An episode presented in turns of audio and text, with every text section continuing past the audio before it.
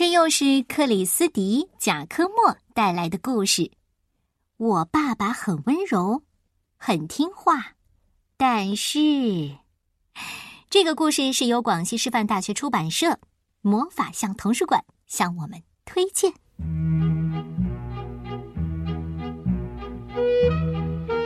我爸爸很温柔，很听话，但是每个星期天的早上，我都会被他吵醒。是的，我的爸爸又把我吵醒了。呃，不要再睡了，我要去动物园儿。哎呀，我真的好想睡觉啊！但是爸爸根本不管，他把我扛在肩上，像骆驼一样跑啊跑啊，一直跑到了动物园的门口。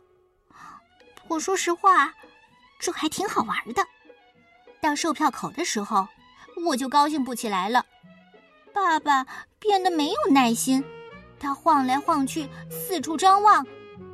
买票的队伍很长，于是他冒出了一些古灵精怪的点子，比如大叫：“呃，我要尿尿，呃，快让我进去！”只要一进动物园我们就会上演你追我赶的一幕。啊，请注意，你追我赶，就是我追着爸爸。哎，爸爸，爸爸，等等我，等等我！但是爸爸正忙着和动物们耍呢，他对大猩猩做鬼脸，和火烈鸟摆造型，模仿企鹅吓唬乌龟，然后我又不知道他去哪儿了。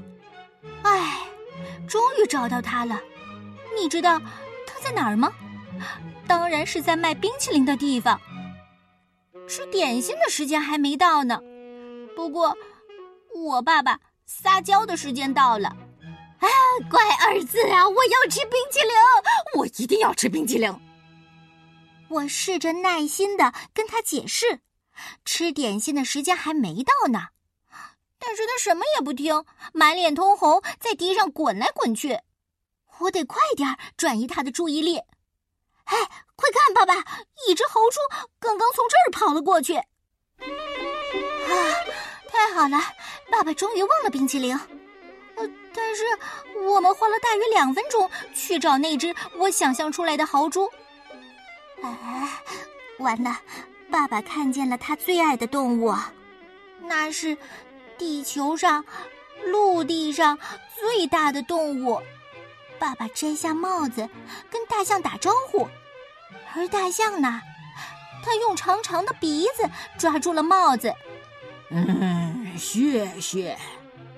哦，这让爸爸高兴极了。但是说实在的，我一点也不高兴。这已经是爸爸在动物园里弄丢的第八顶帽子了。接着，他朝海狮表演的舞台走去，然后又去看食人鱼的喂食表演。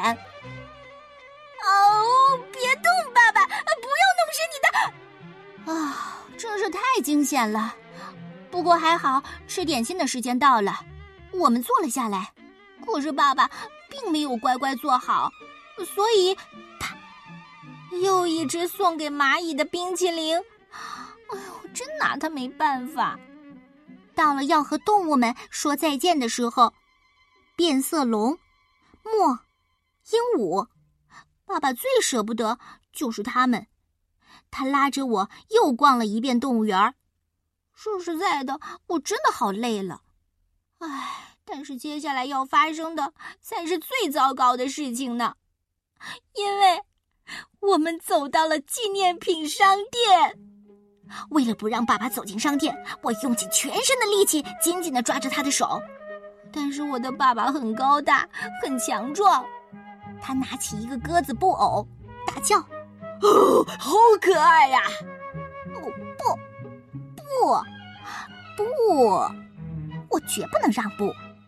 爸爸就开始和我赌气，飞奔的骆驼变成了缓慢的蜗牛，而我呢，我被他打败了。是的，我的爸爸很温柔，很听话，真的，真的。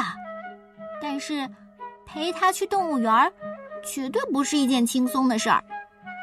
所以下一次。干脆把它留在这里，反正他喜欢。再见喽，爸爸。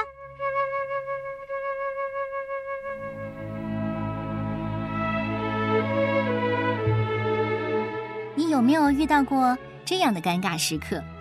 你正在教导训斥你的孩子，但是他突然冒出几句话，问得你张口结舌，或者是理屈词穷。如果有一天呢，规则变了，孩子当上裁判，我们当运动员，我们会有什么样的表现呢？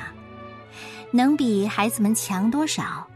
孩子们又会怎样用吹哨的权利来报复我们这些大人呢？现实生活当中，这似乎不太可能。但是这个故事，我爸爸很温柔，很听话，但是里面孩子找到了一个报仇的好机会。